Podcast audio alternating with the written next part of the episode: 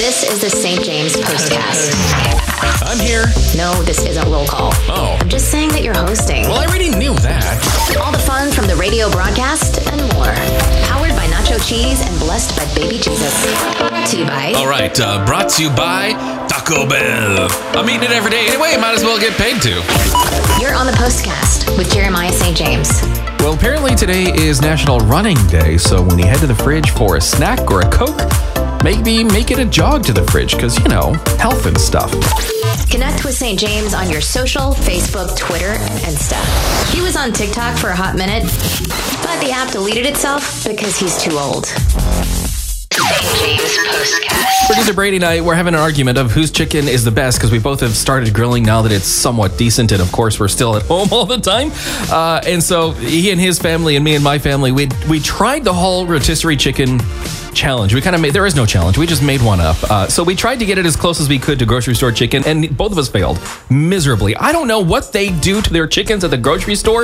If you work at a grocery store or you have a secret recipe to get your chicken exactly like the rotisserie, we would love to hear yours. Hit us up on social. Brady, put a post up so somebody can share their, their barbecue mastery with us. Uh, but the grocery store rotisserie is absolutely amazing. It's just so juicy, it just melts in your mouth, and then you cook it at home, and it's not at all. and the only thing I can think of is I gotta buy that grocery uh, rotisserie machine, which is like nine thousand dollars, by the way. So until I decide to change careers and no longer be a DJ, I'm not gonna be able to buy a nine thousand dollar machine. If you have a secret to getting rotisserie as scrumptious as a grocery store, oh, we would love to hear your wisdom. Is your dog selfish? Would they rescue you or go to you if you called for help or if you were in trouble? A major university has just looked into breeds and they did a controlled study of hundreds of families and their dogs. Only one in three dogs, one in three, bothered to even help their person. The catch, the catch is the breed. Depending on what kind of dog you have, determines whether they care more about rescuing the person who feeds them every day or go and finding lunch somewhere else. What kind of dog do you have? Kids? Okay, who put jello in my shoe? You're on the Postcast with Jeremiah St. James. If you have one or more siblings in your family, which one is the funny one, the jokester? Apparently, uh, they've discovered that the youngest siblings is the one that tends to be the clown or the, the humorous one. Of course, the eldest, like me, uh, proved to be the most reasonable, and that's questionable, but uh, I'll take it.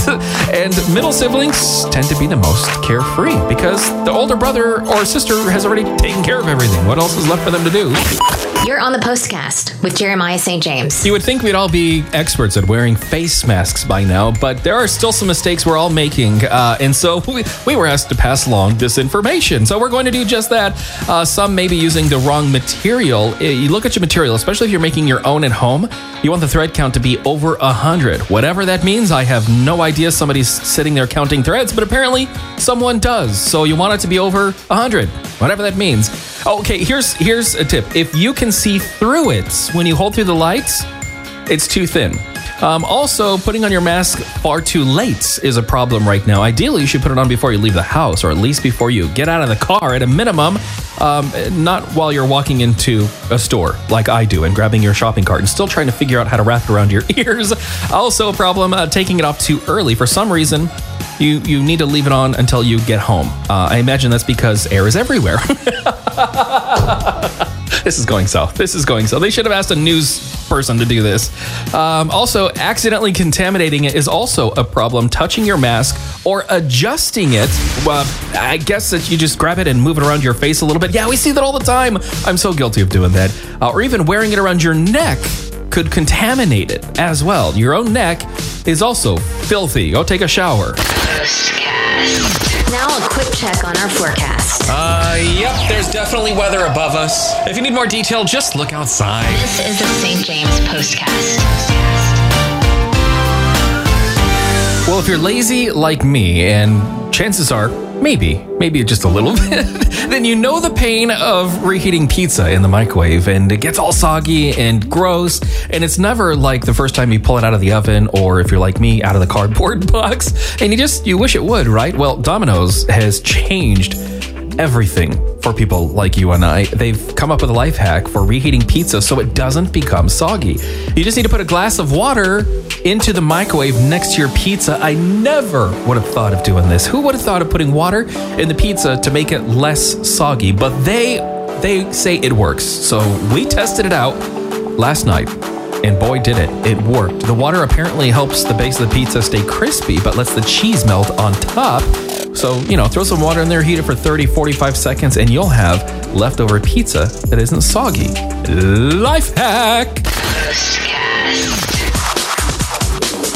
Well, I may have accidentally ruined the mailman's route. Uh, my kid Mila, she she used to get excited about the mailman, especially on Saturday, coming by the house and dropping off mail and finally, just last weekend, uh, he came by and, and she gave him the big old wave and got excited. She also gets excited about the trash the trash uh, pickup as well. And uh, and I walked out there with her to get the mail, and I says, Mila, you know, someday you're not going to like the mailman anymore. She's like, really? Why? I says, well, someday you're going to learn that what the mailman delivers isn't so awesome. It's 99% bills and the rest of it junk mail we don't really want anyway. And I says, every time he delivers something, it costs daddy money. and I was being sarcastic and funny. And then uh, my wife reported on Monday and this week, she's no longer excited when the mailman comes by and he looks and he waits to wave and get excited with her because it became a routine. And now she just gives him the eye like, you're ruining my daddy's life and costing him money. this poor mailman has no idea why my daughter gives him the eye now. The poor guy. Hey, don't forget to hit that subscribe button. Make Jeremiah's mother proud for once. Hey! Oh, yeah, you got a point.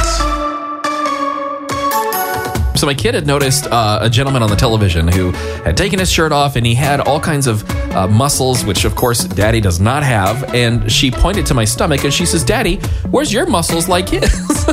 and he says, "Well, you know, Mila, uh, I had them when I was in my 20s as well. They were great." And then I became a dad, and I realized they were so valuable. I keep them very well protected now with this layer. She's like, "Oh, okay." You're on the postcast with Jeremiah St. James.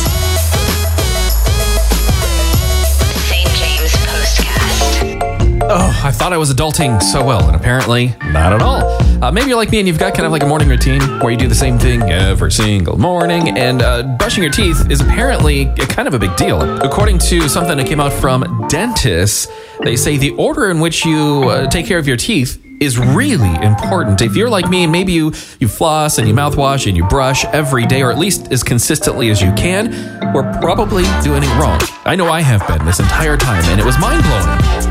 First thing you typically do is probably get some water, rinse your mouth, have a drink, and brush your teeth, right? And maybe, maybe mouthwash at the very end. Nope, that's wrong. Apparently, we've been adulting wrong this whole time. You gotta rinse with mouthwash first. If you do it last, it washes away the fluoride from your toothpaste, which is supposed to stay there. Uh, and you want that fluoride to stay. It helps prevent tooth decay. I know, because I've seen that on TV. and then, nope, don't brush your teeth next. Then you floss. If you're already doing it before you brush, at least you're doing that part right.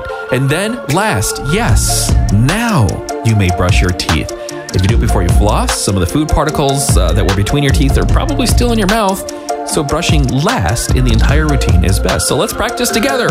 Mouthwash, floss, teeth. Congratulations, you're an adult. Connect with St. James on your social. That's Jeremiah St. James.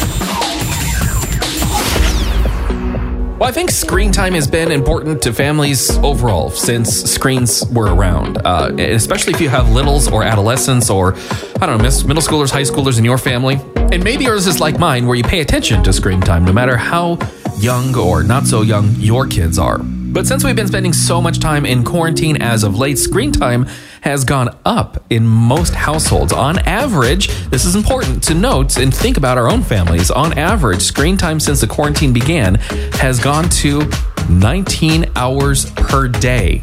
That's average, which means some are more and of course some less, and maybe your family lands on the lesser end of that spectrum, but it's still important to note and be aware of. And maybe you're saying, wait, I'm not even awake for that many hours. How is it possible? Well, it's because there are plenty of times that we may have more than one screen in front of us. For example, I will watch television with my family, and then when my wife puts Dancing with the Stars on or that singing mask creepy show, I can't watch it. So I'll grab my tablet or I'll grab my phone and I'm often scrolling social. That's two screens right there at once.